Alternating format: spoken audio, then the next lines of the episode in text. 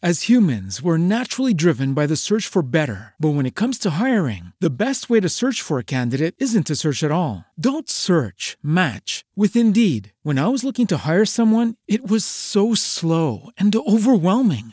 I wish I had used Indeed. If you need to hire, you need Indeed. Indeed is your matching and hiring platform with over 350 million global monthly visitors, according to Indeed data, and a matching engine that helps you find quality candidates fast. Ditch the busy work. Use Indeed for scheduling, screening, and messaging so you can connect with candidates faster. And Indeed doesn't just help you hire faster. 93% of employers agree Indeed delivers the highest quality matches compared to other job sites, according to a recent Indeed survey. And listeners of this show will get a $75 sponsored job credit to get your jobs more visibility at Indeed.com slash podcast. That's Indeed.com slash podcast. Terms and conditions apply.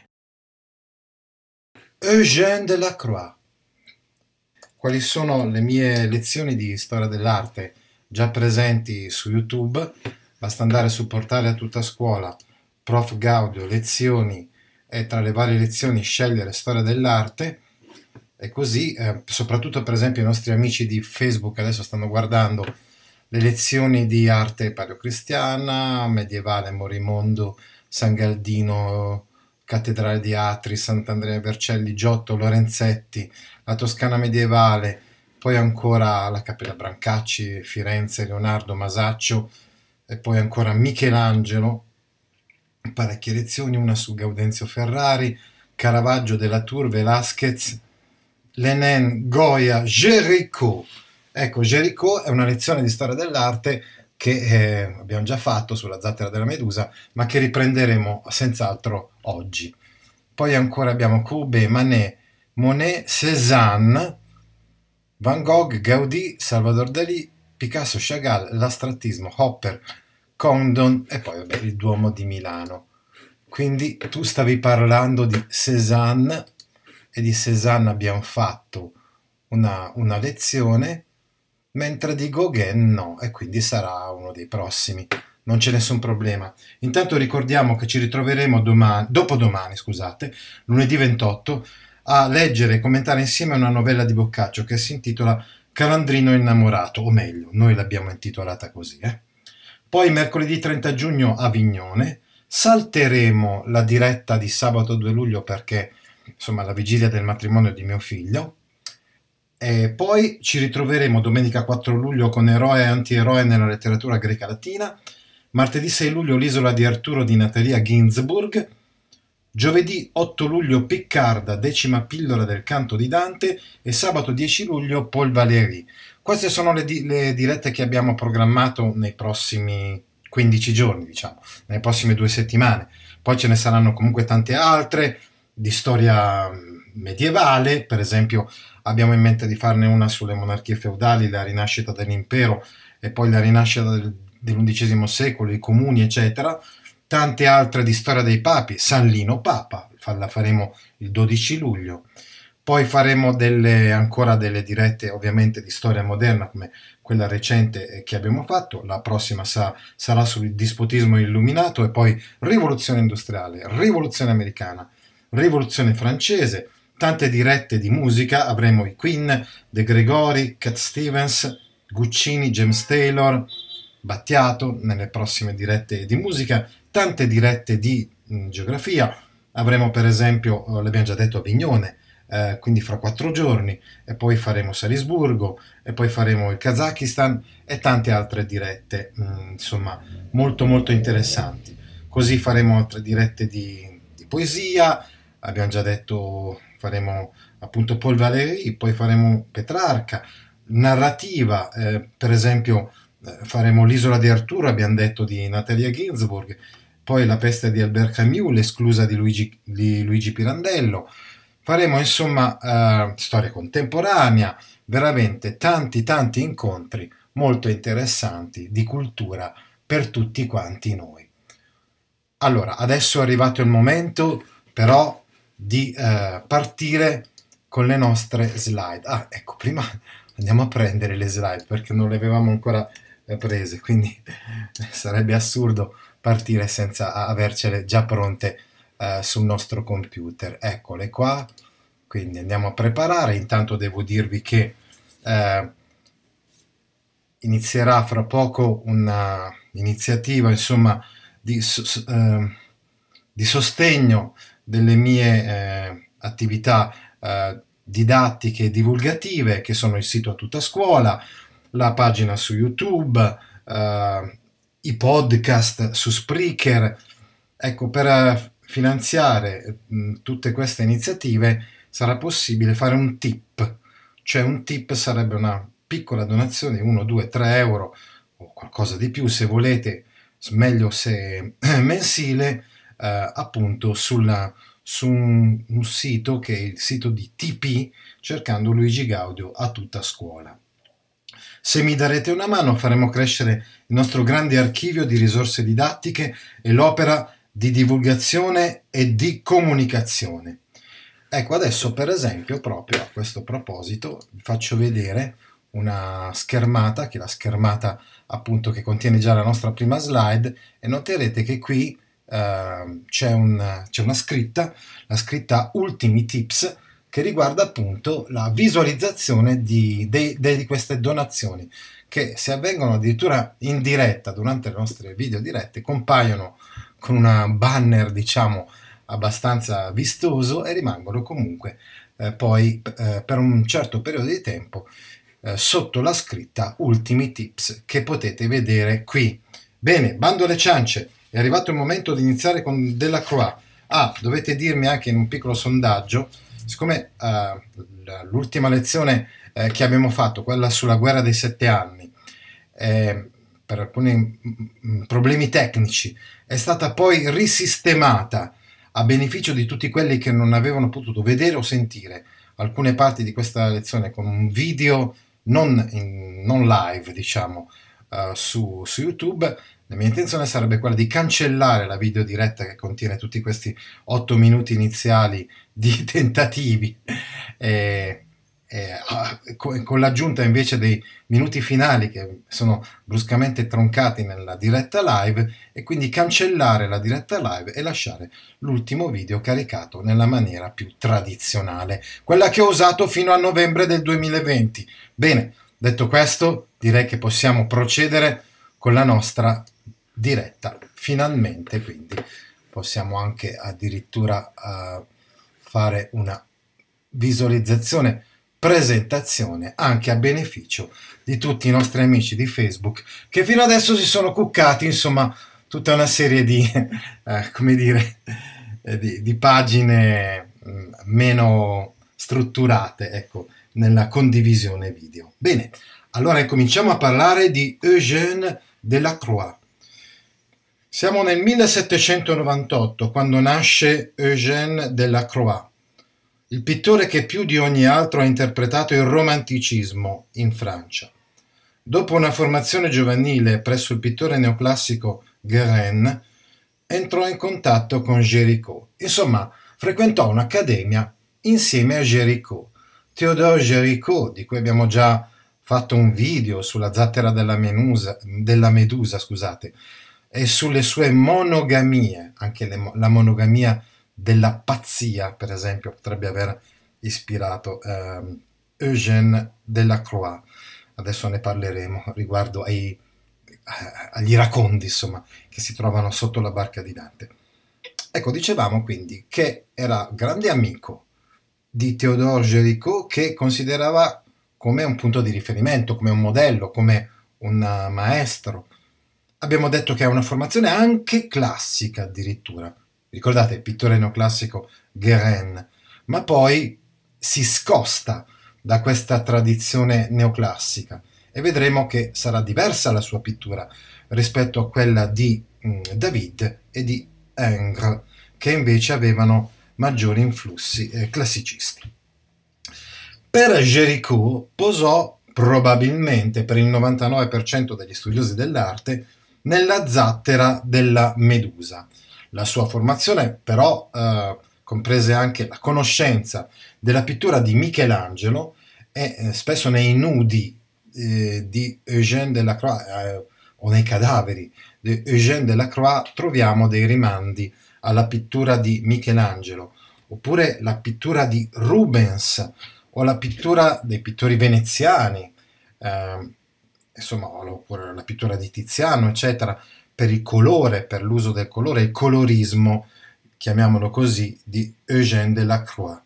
Sviluppò infatti la sua pittura nella direzione fondamentale del colore espressivo, ma sul versante eh, formale, insomma, eh, anche eh, sul versante formale, quindi nel, nel segno del colorismo del colore espressivo. Sul versante dell'ispirazione poetica, eh, quella dei soggetti inusuali, ecco, magari anche con un impianto classico, lui conosceva, vedeva al Louvre la Venere di Milo, la Nike di Samotracia, il Galata Morente, non mi ricordo se Galata Morente è al Louvre, comunque diciamo conosce la scultura eh, classica e ne viene sicuramente ispirato, ma è molto attento a suggestioni esotiche, abbiamo detto, e romantiche. In particolar modo vedremo il pittore inglese Constable.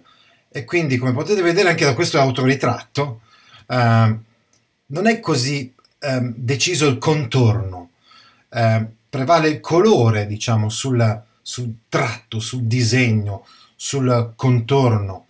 E anche per quanto riguarda le sfumature, le sfumature non vengono uh, create, non so, con uno sfumato, dico leonardesco, o comunque uh, realizzato sulla uh, tavolozza prima di imprimere il colore sulla tela. Ma, viene, ma le sfumature vengono realizzate con pennellate di colori diversi e questo potete immaginare come abbia ispirato i pittori impressionisti che credo voi conosciate proprio per questa tecnica particolare, no? Cioè queste pennellate di colore diverso per rendere un effetto, insomma, che sarà uh, poi illuminante, ecco, dicevamo, per i pittori eh, impressionisti. Ecco, uh, partecipò per la prima volta al Salone d'autunno nel 1822 con il quadro La barca di Dante, che fra poco uh, vedremo, che mostra una diretta connessione con le sugge- suggestioni letterarie del romanticismo. Per esempio, i romantici erano molto attratti dalla letteratura medievale. Uh, per esempio, anche lo stesso Walter Scott ispirò uh, Eugène Delacroix. Lui era molto legato a Byron, adesso uh, ne parleremo. Anche dal punto di vista musicale adorava la musica romantica. Chopin era un suo amico e, e realizzò anche un ritratto di Friedrich Chopin, il pittore polacco che poi si spostò appunto in Francia. Ma il quadro probabilmente per cui conosciamo maggiormente Eugène Delacroix è La libertà che guida il popolo, come diceva prima Melvin Johnson.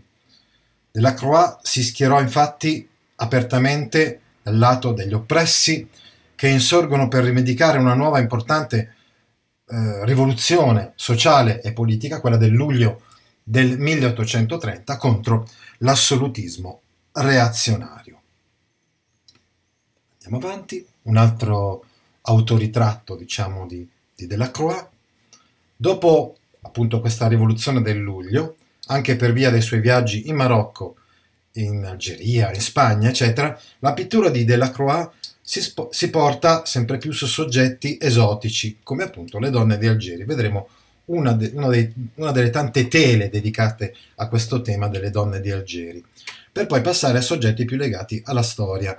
Uh, snobbato poi negli, nei decenni seguenti, Delacroix passò gli ultimi decenni della vita un po' appartato, per essere, eh, come abbiamo già ampiamente fatto capire, rivalutato, soprattutto quando lui ormai era morto, muore nel 63, rivalutato pochi anni dopo, diciamo, dalla corrente dell'impressionismo. L'importanza di Delacroix nella, nella pittura francese è notevole appunto per gli sviluppi successivi. Egli molto suggestionato dagli effetti cromatici dei quadri dell'inglese Constable, non so se avete visto ma quei quadri con le nuvole no? di Constable, inizia a sperimentare quella divisione dei colori che sarà il motivo fondamentale di tutta la successiva esperienza impressionista e neoimpressionista post-impressionista.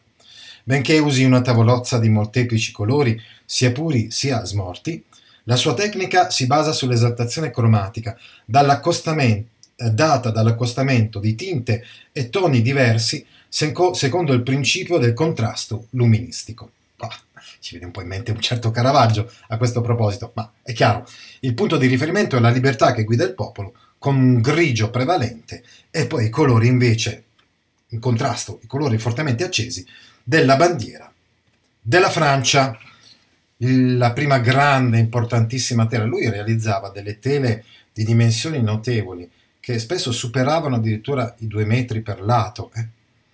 Eh, dicevamo che questo è sicuramente um, il suo capolavoro, il suo primo capolavoro, quello che lo rese noto alla cultura uh, francese, ispirato, dicevamo, alla letteratura del Medioevo, come spesso accadeva anche in altri pittori, pensate a Black, eh, eh, romantici. In questo quadro Delacroix rappresenta il momento, descritto nell'ottavo canto dell'Inferno, in cui Dante e Virgilio attraversano il fiume Stige sulla barca di Flegias. Flegias è rappresentato di spalle a destra, ecco, mentre eh, Dante e Virgilio sono al centro eh, della composizione. A sinistra della composizione possiamo intravedere le torri della città di Dite, la città infuocata, entro la quale sono eh, racchiusi i dannati eh, che si sono macchiati dei peccati eh, più orribili, cioè quelli appunto degli eretici e poi soprattutto dei violenti dei fraudolenti e dei traditori. Ma prima di raggiungere la città di Dite, dicevamo che Dante e Virgilio devono attraversare la palude Stigia. Eh, la, la parola stige deriva da un verbo greco che vuol dire ira, rabbia, odio. Ecco. E, e questo è il motivo per cui immersi in questa palude stigia si trovano le anime degli iracondi e mentre sotto di loro, nascosti, come sempre sono stati un pochettino in vita, ci sono gli accidiosi. Ecco, gli iracondi, anche qua, dopo la morte, così come è accaduto in vita, eh, continuano a mostrare rabbia l'uno con l'altro, si mordono. Potete vedere anche una scena eh, che ci rappresenta questo, eh, insomma, qua in basso eh, a destra. E uno particolarmente dei personaggi di, di questo quadro rappresenta benissimo questo concetto dell'ira ed è un tale Filippo Argenti, chiamato così perché era talmente borioso che sellava i suoi, capa- i suoi cavalli con uh, zoccoli d'argento. Eh, tutta la famiglia degli Argenti era ostile a Dante. Dante cercava di essere un pacificatore. Nel corso delle lotte politiche, ad esempio tra Guelfi Bianchi e Guelfi Neri verso la fine del 1200 e Filippo Argenti era un sobillatore invece eh, delle masse. Era appunto un iracondo eh, incontenibile. Quando Filippo Argenti vede Dante e Virgilio che stanno attraversando lo Stige eh, sotto la guida di Flegias, nella barca di Flegias, si avvicina a questa barca e cerca disperatamente di capovolgerla. Ecco, vedete come questi racconti rappresentano la loro rabbia, anche mordendo tutto quello che possono mordere, anche addirittura sembra quasi la barca eh, di, di, Flegias possa essere morsa da eh, Filippo Argenti. Ecco, questo, eh, qui è colto il momento in cui Dante è sorpreso da questo personaggio così inquietante e riprovevole, un attimo prima che lui stesso reagisca e quindi, eh, come dire, attuffi con una pedata, diciamo così, eh, violenta eh, la, l'anima di Filippo Argenti nuovamente dentro la fetida uh, palude dello Stige con l'approvazione della sua guida uh, Virgilio. Alla barca cercano di aggrapparsi disperatamente le anime dei dannati uh, per appunto eh, dicevamo, o salire sulla barca stessa oppure, con l'intento di, di Filippo Argenti, capovolgerla, dimostrando così come eh, ehm, in contrapposizione a Virgilio che rappresenta eh, la ragione, spesso gli uomini siano accecati dalla follia. Delacroix rende la scena con tratti di forte drammaticità, cercando di suscitare una violenta emozione nello spettatore che, che guarda il quadro. Ecco, abbiamo detto che questo dipinto è, eh, adesso anzi lo facciamo vedere proprio in questa slide, è stato realizzato circa un 4 anni dopo la zattera della Medusa. Ed è, è, ed è evidente, insomma, accostando i due quadri, che, che c'è una ispirazione, ecco, uh, cioè intendo dire che eh, Delacroix, che addirittura potrebbe aver posato per la zattera della Medusa e che ha condiviso con tanti eh, lo stupore, l'ammirazione eh, per il capolavoro di eh, Géricault, il suo caro amico, collega, compagno di studi di arte, eh, più vecchio di lui di soli eh, sette anni, eh, è stato ispirato dalla composizione, dalla struttura piramidale della zattera della Medusa e poi è stato ispirato anche da alcune posizioni dei corpi. Se per esempio osserviamo uno dei corpi di questi poveracci che si trovano lì nella zattera della Medusa, alla ricerca disperata, alla, nell'attesa disperata di una nave che arriverà comunque troppo tardi, ecco se notate ad esempio uno dei cadaveri che si trova in questa zattera, a parte il fatto che c'è anche, intendo dire, anche l'oggetto no, della rappresentazione, è una zattera e qui è una barca, quindi è abbastanza simile, ma proprio certe pose sono simili con questo, questo cadavere, è, è, molto simile a quest'anima eh, di un eh, iracondo. Il riferimento, insomma, alla zattera della Medusa è fin troppo evidente, non mancano elementi stilistici, soprattutto nel trattamento vigoroso dei nudi che rimandano a Michelangelo e a Rubens. L'ispirazione alla letteratura del Medioevo è una costante di tutta l'arte romantica. Ecco, lui per esempio amava anche molto Shakespeare, no? Ecco, oddio, Shakespeare non è un, un drammaturgo medievale, però è chiaro che si è ispirato anche Shakespeare a tante eh, storie, insomma, fonti eh, medievali. In questo quadro Delacroix rappresenta il momento, abbiamo detto, in cui Dante e, e Virgilio sono traghettati dall'altra parte eh, dello Stige per raggiungere le porte della città eh, di Dite. Alla barca si aggrappano le anime dei dannati, eh, come dire, eh, la luce vermiglia. Ecco, noterete soprattutto verso la, la città di Dite eh, la, la, luce vermiglia che rappresenta appunto sullo sfondo in lontananza questa città di Dite eh, e quindi rappresenta bene il turbamento della scena. Flegias, Dite sono personaggi che nella tradizione greca, poi mediata anche attraverso quella eh, latina, ben rappresentano appunto l'ira, eh, rappresentano uh, la, come dire, la trasgressione nei confronti delle divinità buone. Delacroix rende la scena con tratti di forte drammaticità, l'abbiamo già detto. Allora passiamo adesso a, ad un altro importantissimo quadro, che è il massacro di Scio del 1824. Ecco, abbiamo detto che lui, eh, Delacroix, ha dei rapporti con degli artisti romantici, in particolar modo è affascinato e ammirato da Byron. Byron partecipa ad una guerra. L'episodio raffigurato nel quadro, quindi due anni dopo la barca di Dante, no?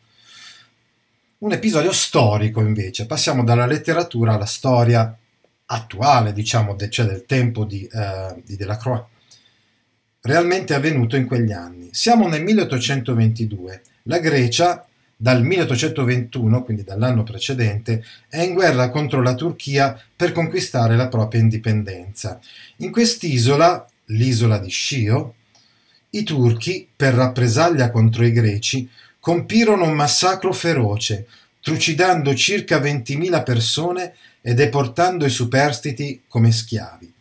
L'episodio di feroce barbarie fece scalpore in Europa, suscitando indignazione soprattutto negli ambienti romantici, che parteggiavano per la causa greca. Cioè, la lotta dei greci è rappresentata come la lotta di un popolo che vuole rendersi indipendente, ad esempio in questo caso indipendente rispetto all'impero ottomano e quindi lotta per la libertà come faranno magari gli italiani o i tedeschi eh, in base a quella che è l'idea eh, di nazione. Byron è talmente convinto di questo che dicevamo va a combattere per loro, ma poi purtroppo muore proprio nel corso di questa guerra. Di qui la scelta di Delacroix di di dedicare un quadro all'avvenimento per usare la sua pittura come spunto di denuncia contro gli orrori della guerra. E ancora una volta, come nella barca di Dante, come nella zattera della Medusa, sul fondo del quadro, nella parte inferiore, insomma, del quadro, ci sono dei cadaveri, ci sono delle scene eh, di grande drammaticità che rappresentano l'amore, i sentimenti positivi, diciamo, del popolo greco che vengono però um, barbaramente eh, messi da parte per, eh, perché arrivano i soldati turchi e li decimano, li ammazzano tutti. Negli anni seguenti, dobbiamo dirlo, Delacroix si dedicò anche a soggetti religiosi, dipinse delle pale, raramente faceva degli affreschi, dipinse delle pale che poi eh, furono inserite in alcune cappelle o chiese, eh, soprattutto eh, parigine. Ma andiamo adesso a vedere un altro quadro importante, che è La morte di Sardanapalo, del eh, che è stato realizzato tra il 1827 e il 1828. Ancora una volta questa è la testimonianza del grande affetto, della grande ammirazione eh, che provava eh, Eugène Delacroix per Byron. Infatti lui è stato ispirato da una tragedia di Byron dedicata appunto alla sorte di Sardanapalo.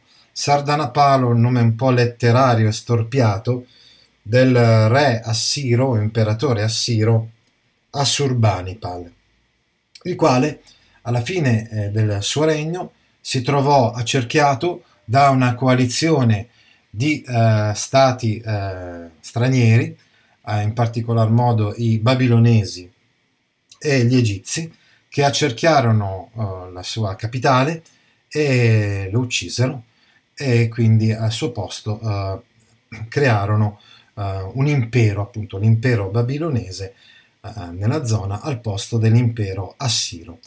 Sardanapalo era da sempre eh, ritenuto un esempio, un modello di imperatore, di re che si dedicava al lusso, alla cortigianeria, insomma eh, era circondato, intendo dire, da donne, da odalische, chiamiamole così, alla turca, odalisca è un termine turco.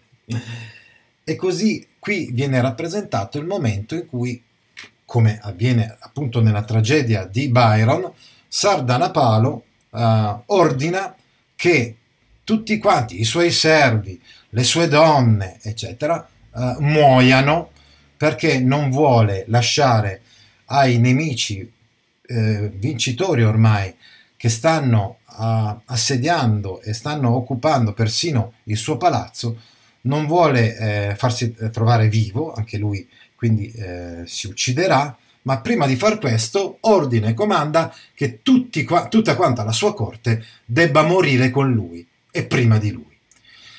Ecco, molti diciamo, visitatori che videro uh, questo quadro, e molti critici soprattutto, uh, dissero che eh, questo quadro era un quadro confusionario.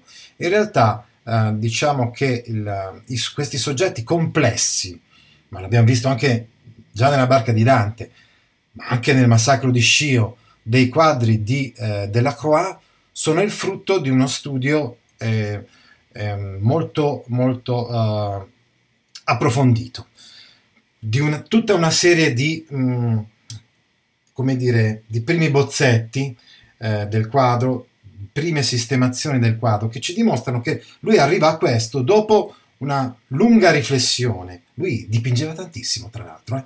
Lui continuava a dipingere dalla mattina alla sera, era velocissimo, quindi ha realizzato migliaia e migliaia di dis- disegni preparatori, migliaia e migliaia di tele, di quadri. Eh, noi vi facciamo vedere solo i più famosi, i più importanti, ma è stato molto prolifico, molto produttivo, diciamo, nella sua... Uh, molto fecondo, volevo dire, nella sua opera uh, pittorica.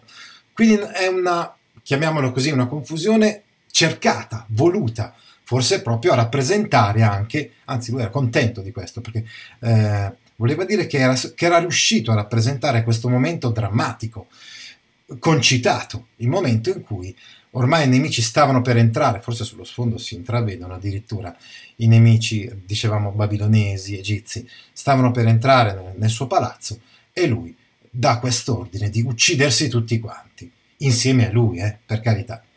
E Sardanapalo non è posto al centro del quadro, ma in una posizione un po' distesa, no? Eh, quasi sdraiato, appoggiato eh, con il gomito eh, appoggiato a un cuscino e la mano che sostiene la testa, mentre eh, c'è tutto questo gusto già esotico che poi vedremo anche nelle donne di Algeri dei paramenti, del cavallo, degli indumenti eh, e anche insomma diciamo così queste pose plastiche dicevamo quasi michelangiolesche quasi mh, neoclassiche se vogliamo no?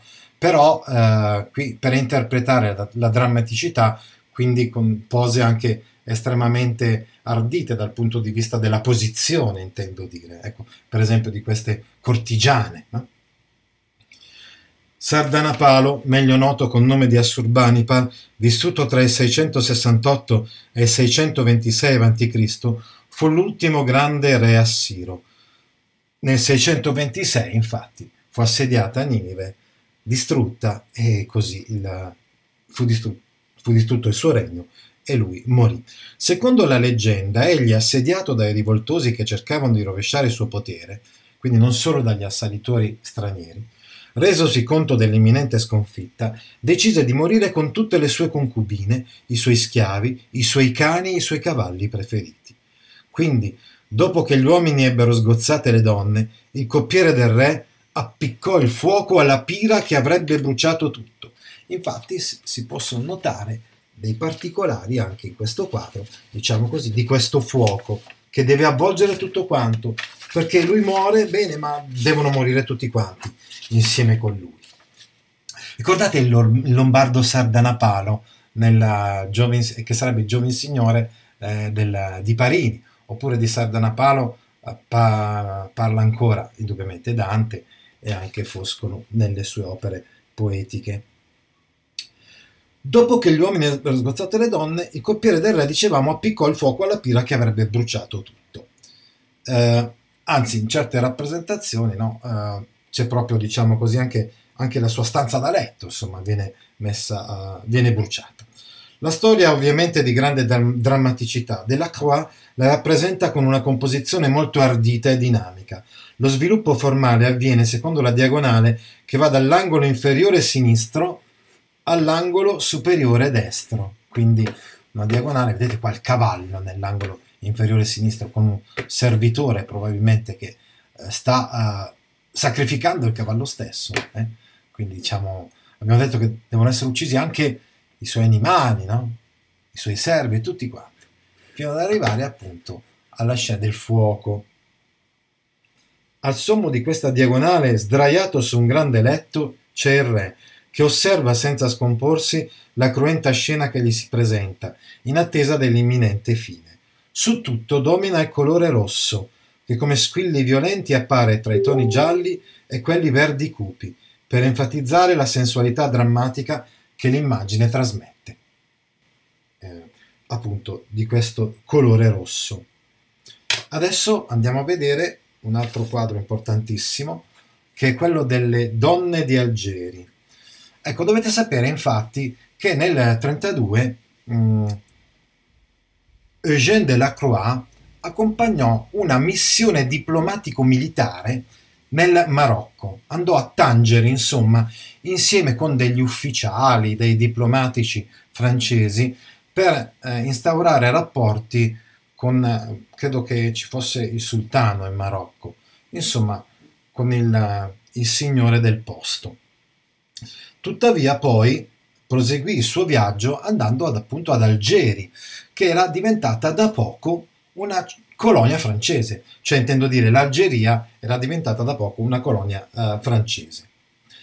Uh, Infatti, qui ad Algeri ebbe l'opportunità di visitare segretamente l'harem di un importante funzionario arabo. Da una parte questo funzionario arabo, appunto algerino, era un ex pirata, adesso saltato sul carro del vincitore francese, e poi aveva un harem, quindi potrebbe essere riprovevole. Però, dall'altra parte, si trattò di una persona, questo lo scrive Delacroix nei suoi diari, lui scriveva tanto Delacroix, eh? Cioè intendo dire, scriveva di storia dell'arte, scriveva dei diari come questo di questo viaggio in uh, Nord Africa e racconta comunque della grande ospitalità che lui ricevette da questo funzionario algerino. No? E tanto che questo funzionario algerino uh, gli permise di visitare gli appartamenti segreti delle sue donne. E lui proprio uh, Delacroix fu ispirato da questo, no? gli rimase impressa questa, questa esperienza. Tanto che quando ritornò a Parigi, diciamo, in Francia, decise di mettere sulla tela queste esperienze e quindi per esempio queste donne di Algeri nei loro appartamenti e lo poté fare anche perché aveva comprato oppure aveva ricevuto in dono lì ad Algeri alcuni di questi vestiti, di queste vesti eh, appunto tipicamente orientali e aveva, eh, le sue modelle avevano indossato queste vesti e lui aveva potuto realizzare, appunto diciamo nel 1934 in Francia, in studio, eh, attenzione, eh, aveva potuto realizzare questi quadri sulla sua, su questa sua esperienza. Il quadro è uno degli esempi della moda legata al fascino dell'Oriente arabo, quindi fascino dell'esotico, che ritroviamo in Europa nella prima metà dell'Ottocento. È uno dei tanti momenti compresi nel termine esotismo, a indicare suggestioni che l'ambiente culturale europeo prendeva da altre culture non europee, però bisogna dirlo, non in modo banale, superficiale, questo esotismo, ma anche addirittura con un interesse antropologico. Ecco, noterete sì sicuramente la minuzia dei particolari di queste vesti quasi trasparenti, eh, di tutti gli addobbi di queste tre donne, chiamiamole così, dell'arem di questo funzionario algerino e di questa quarta nera che non sappiamo se è anche una loro servitrice, ma eh, davvero, eh, diciamo così, c'è una cura del particolare, un interesse, ecco, un interesse genuino, un interesse sincero per questa cultura, eh, dicevamo un interesse quasi antropologico, cioè non c'era comunque in lui il desiderio di giudicare pesantemente una cultura che è diversa da quella europea, giudicare diciamo la bigamia, poligamia, eccetera. Assolutamente no. E, come dire, mh, mm, non c'è un giudizio morale, ma c'è un interesse, dicevamo anche antropologico. In seguito giunsero altri esotismi, non solo quello, non so, arabo, no? Uh, ad appassionare e entusiasmare gli intellettuali e artisti europei ci fu l'arte del Giappone o delle culture primitive africane, ma in questo momento è soprattutto il mondo arabo, sensuale, raffinato, quello delle mille e una notte, a incuriosire e attirare gli artisti europei, e non solo di formazione romantica, come ci è attestato anche dalla produzione di Ingres, questo pittore diciamo contemporaneo di Delacroix, ma differente da lui per le scelte, dicevamo, stilistiche. Ingres è più classicista rispetto al romantico eh, Delacroix. Ecco, quindi dicevamo l'esotismo, l'attenzione, eh, diciamo, antropologica, cioè eh, che, come dire, vedete qua il narghilè a tutti gli usi e costumi, il modo di mangiare, il modo di vestire, di atteggiarsi di queste donne, anche una comprensione, un'attenzione per queste donne, un grande, un grande rispetto. Eh, bene, eh, infatti questo quadro non suscitò scandalo, o almeno per alcuni sì, senz'altro, ma comunque fu accolto eh, con grande interesse al salone e fu acquistato dal re Luigi Filippo d'Orléans, benché Delacroix non fosse intenzionato a venderlo. Ed è solo uno dei tanti quadri su questa esperienza, diciamo, algerina. L'ultimo quadro di cui parliamo stasera è probabilmente il più famoso di Delacroix.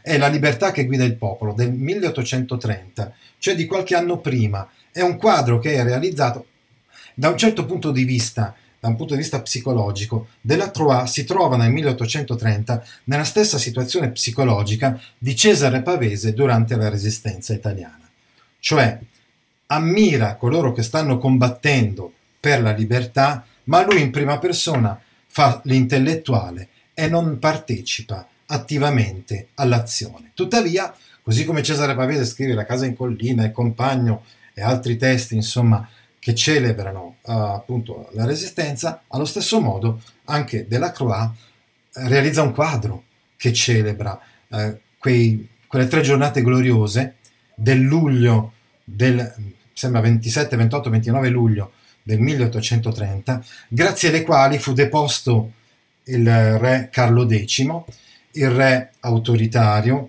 il re reazionario, il re assolutista. Insomma, eh, dopo il congresso di Vienna, Luigi XVIII e Carlo X instaurarono in Francia un regime autoritario liberticida. Soprattutto poi nel 1829 furono fatte delle leggi che repressero le libertà anche di espressione e soprattutto quelle politiche, nel senso fu fatta una specie di, sapete le leggi truffe elettorali, non so se vi ricordate, ne avete mai sentito parlare, si parla di leggi truffa eh, in Italia per esempio subito dopo eh, l'ascesa al potere del fascismo in vista delle elezioni del 1924 oppure in vista delle elezioni del 1953 da parte della democrazia cristiana. Ebbene, Carlo X eh, con Polignac, no, che era a capo della congregazione, insomma, diciamo dei più eh, reazionari, eh, france- dei, del partito più reazionario, mm, ultraconservatore, insomma, francese, ricordate quello che abbiamo detto leggendo il rosso e il nero, eh, aveva addirittura fatto in modo che nelle elezioni del 30 eh, il, il, peso degli aristocratici fosse decisamente superiore rispetto al resto del popolo. Ebbene, a questo punto Parigi insorse contro questa mancanza di libertà. Carlo X era succeduto nel 1824 appunto a Luigi XVIII. No? Allora, ribellione nei confronti di questo, uh, di questo re. Lui, Carlo X, fu destituito con la rivoluzione di luglio del 1830, fu costretto anzitutto a, a, a abrogare quelle leggi liberticide e poi lui stesso fu costretto ad andare via in esilio in Inghilterra. Questo è l'episodio che diede a Delacroix lo spunto per il suo quadro. Abbattuta la monarchia borbonica, si instaurò in Francia una monarchia costituzionale che fu affidata a Luigi Filippo d'Orléans, quello stesso che, come abbiamo spiegato prima, andò a comprare poi il quadro della, delle donne di Algeri. Salve Niccolò Mossenta, ciao a tutti, Noctalambour, eh, Ciafdon, Asia Marcon, Rossella Biaconzi, Rosanna Fagotti, Noemi Sartori, Simone Paoleschi, Papaver, Ame Giordano che ci stanno seguendo da Instagram. Poi saluteremo tutti gli amici, ehm, dicevamo, tutti gli amici di, di Facebook e di YouTube. Ecco, anche la libertà che guida il popolo, che diventò poi un quadro emblematico. Per esempio, la rivoluzione francese del 1789 non ebbe una celebrazione artistica paragonabile a quella che ebbe la rivoluzione del luglio del 1830 con questo famosissimo quadro di Delacroix. E così spesso quando si introduce la rivoluzione francese si usa questo quadro. Eh, grazie Niccolò intanto. Eh.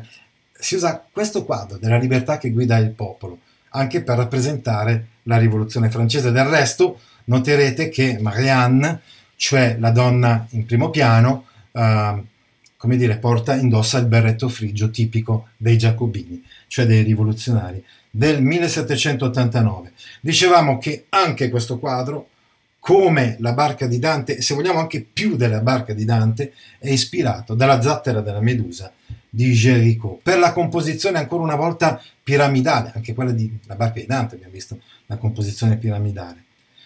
Tuttavia, in questo caso abbiamo il gruppo che ha un orientamento ruotato di 180 gradi, mentre in Jericho il gruppo dei personaggi raffigurati nella tela si volge verso il fondo, verso una nave che compare lontanissima all'orizzonte e arriverà tardi, come ben sappiamo. Al contrario, il gruppo dei protagonisti del quadro della libertà che guida il popolo si volge verso lo spettatore, cioè verso il fruitore del quadro, verso l'osservatore, chi guarda il quadro. Cioè, in un certo senso, quasi quasi sembra uscire dalla tela questo gruppo, incitare e chiedere la partecipazione attiva della, di colui che osserva questo quadro.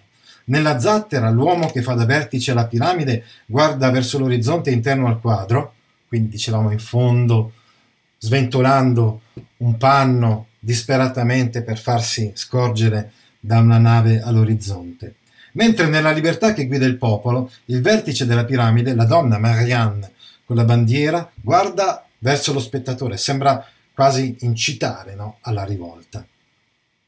Questa rotazione ribalta completamente il senso del contenuto. Nella zattera il contenuto è pessimistico, come dire, eh, i personaggi sono disperati, eh, molti di loro, anzi addirittura sono già morti, e altri morenti cercano disperatamente di farsi scorgere dalla, dalla nave in lontananza. Qui invece è ottimistico se lì prevaleva lo sconforto, che era anche la nota dominante della Francia nel 1818, la zattera della Medusa ben rappresenta la Francia abbattuta dopo il congresso di Vienna e la, la fine dell'età napoleonica e quindi dell'età eh, rivoluzionaria. Adesso invece c'è un senso di rivalsa, c'è un'altra rivoluzione, eh, meno cruenta, ma non, cioè, comunque vediamo comunque la polvere dei dei combattimenti, dei, eh, insomma, dei, di tutti gli scontri che interessarono Parigi in quei tre giorni gloriosi del 27, del 28 e del 29 luglio del 1830. E quindi è un quadro ispirato da ottimismo, mentre quello della zattera della Medusa era ispirato da pessimismo. Nel quadro di Géricault lo spettatore è portato a guardare nella stessa direzione verso la quale guarda l'uomo che agita il panno, come se fosse lo spettatore dinamico che andasse verso il quadro. Invece, quindi come lui, anche lo spettatore non vede nulla all'orizzonte. Il quadro quindi gioca sul dubbio per ispirare ansia e angoscia. La, la nave è talmente lontana che forse è un puntino, no? Eh, quasi impercettibile all'orizzonte. Nel caso della libertà che guida il popolo, è la donna che guarda verso lo spettatore, è il quadro che va verso lo spettatore, non lo spettatore che va verso il quadro. Eh. Oh. Sì, certo che parlerò anche delle rivolte del 1830, di Ciro Menotti, della carboneria, certo, andando in ordine, adesso sono arrivato ormai, abbiamo visto la guerra dei sette anni, faremo il dispotismo illuminato, la rivoluzione industriale, e la rivoluzione americana, quella francese, poi arriveremo anche, senz'altro, 30, ai moti del 30-31, senz'altro. Stavamo dicendo quindi che nel caso della libertà che guida il popolo, la donna guarda verso lo spettatore, conduce la sua marcia per coinvolgerlo nella sua azione. Il quadro ha quindi una, forza, una funzione esortatrice, tesa a ispirare sentimenti di forza e di giusta ribellione per la conquista, dicevamo, della libertà. Ecco, ovviamente uh, lei, cioè Marianne, ha nella mano destra la bandiera della Francia e nella sinistra un fucile con la baionetta. Da considerare che il quadro di Géricault usa questa rappresentazione così intensa e drammatica come una metafora, è un simbolo. E infatti la donna, a seno scoperto, non la si poteva rappresentare se non come qualcosa di simbolico, no? Marianne che rappresenta il suo fisico quasi mascolino, rappresenta potente, possente, rappresenta comunque eh, appunto un simbolo, una metafora della libertà, appunto, eh, che guida il popolo. Eh, libertà è ovviamente collegata a eh, egalité fraternité, no? Eh, e sono insomma le idee rivoluzionarie che sembravano naufragate, naufragio, zattera della Medusa dopo il congresso di Vienna, adesso sembrano invece finalmente eh, poter eh, riemergere dagli abissi. C'è un'immagine, quella donna con la bandiera in mano, per visualizzare un sentimento, della quale usa quasi una citazione per dichiarare apertamente la sua derivazione da Gericault. Nel suo quadro l'uomo ucciso in basso a sinistra ha le calze ai piedi, esattamente come nel eh, giovane morto della zattera della uh, Medusa. Della Croix aveva posato per l'amico Gericault, dicevamo. L'uomo con la barba in, eh, in basso a, sin- a, sinistra della zattera, col braccio destro eh, semi immerso nell'acqua, potrebbe essere appunto Delacroix, secondo eh, molti studiosi. Il soggetto del quadro fu ispirato alle reali vicende storiche che si, si svolsero in Francia in quegli anni. Dopo la caduta di Napoleone col congresso di Vienna, la Francia fu restituita alla monarchia borbonica di Luigi XVIII, re dal 16 al 24, e di Carlo X, re dal 24 al 30. E è proprio la monarchia assolutistica di Carlo X, Carlo X, prima forse ho sbagliato a dire Carlo X, Luigi XVIII, Carlo X, che suscitò sentimenti di ribellione e la rivolta popolare. Questo è l'episodio che diede a Delacroix, insomma, la rivoluzione di luglio, la destituzione di Re Carlo X, che diede a Delacroix lo spunto per il suo quadro. Abbattuta la monarchia borbonica si instaurò, appunto, dicevamo, la monarchia costituzionale. Ma anche il nostro Luigi Filippo d'Orléans doveva stare attento, tant'è vero che questo quadro risultava come un monito anche per lo stesso re Luigi Filippo eh, d'Orléans, perché non fosse più così autoritario o assolutistico, che la sua fosse una monarchia costituzionale appunto e non assolutistica. E questo quadro doveva fargli da monito, altrimenti eh, anche lui sarebbe caduto stesso, uh, nella stessa reazione eh, popolare. Questo quadro fu messo da parte in tutte le fasi di restaurazione, diciamo così, della, della storia francese e fu invece tirato fuori, adesso si trova al Louvre appunto vicino alla zattera della Medusa, alla barca di Dante, eccetera, eh, ogni volta che si voleva celebrare eh, la eh, rivoluzione. Questo è ciò che contraddistingue il romanticismo francese di Géricault e Delacroix, l'aderenza agli episodi della storia contemporanea, senza fare ricorso a metafore storiche eh, così astratte. Una tendenza tutta francese di legare la pittura alla storia del presente, una costante che attraversa tutta l'arte dell'Ottocento francese fino a quando si affermò il realismo, l'impressionismo e il post-impressionismo. Però oh, ricordate anche che il nostro Eugène Delacroix è stato anche il più grande pittore romantico dell'epoca. Bene, andiamo adesso a leggere i commenti, vediamo se riusciamo a trovarli qua su YouTube, tantissimi. A proposito di Jericho, Ecco sì, no, abbiamo già fatto il confronto fra la zattera e la libertà. Congratulazioni da Antonella, grazie. Antonella, grazie Pier Pier, grazie Melvin. Ecco i moti insurrezionali. Perfetto. Shakespeare era, era del Rinascimento inglese, sì, esatto, sicuramente. Però, ecco, l'età elisabettiana, no? Lo sappiamo senz'altro, però, come abbiamo detto, si ispirava appunto a testi anche medievali. Hello, it is Ryan, and I was on a flight the other day playing one of my favorite social spin slot games on chumbacasino.com. I looked over the person sitting next to me, and you know what they were doing? They were also playing Chumba Casino. Coincidence? I think not. Everybody's loving having fun with it. Chumba Casino is home to hundreds of casino style games that you can play for free anytime, anywhere, even at 30,000 feet. So sign up now at chumbacasino.com to claim your free welcome bonus. That's chumbacasino.com and live the Chumba life. No purchase necessary. VGW, void, were prohibited by law. See terms and conditions 18 plus.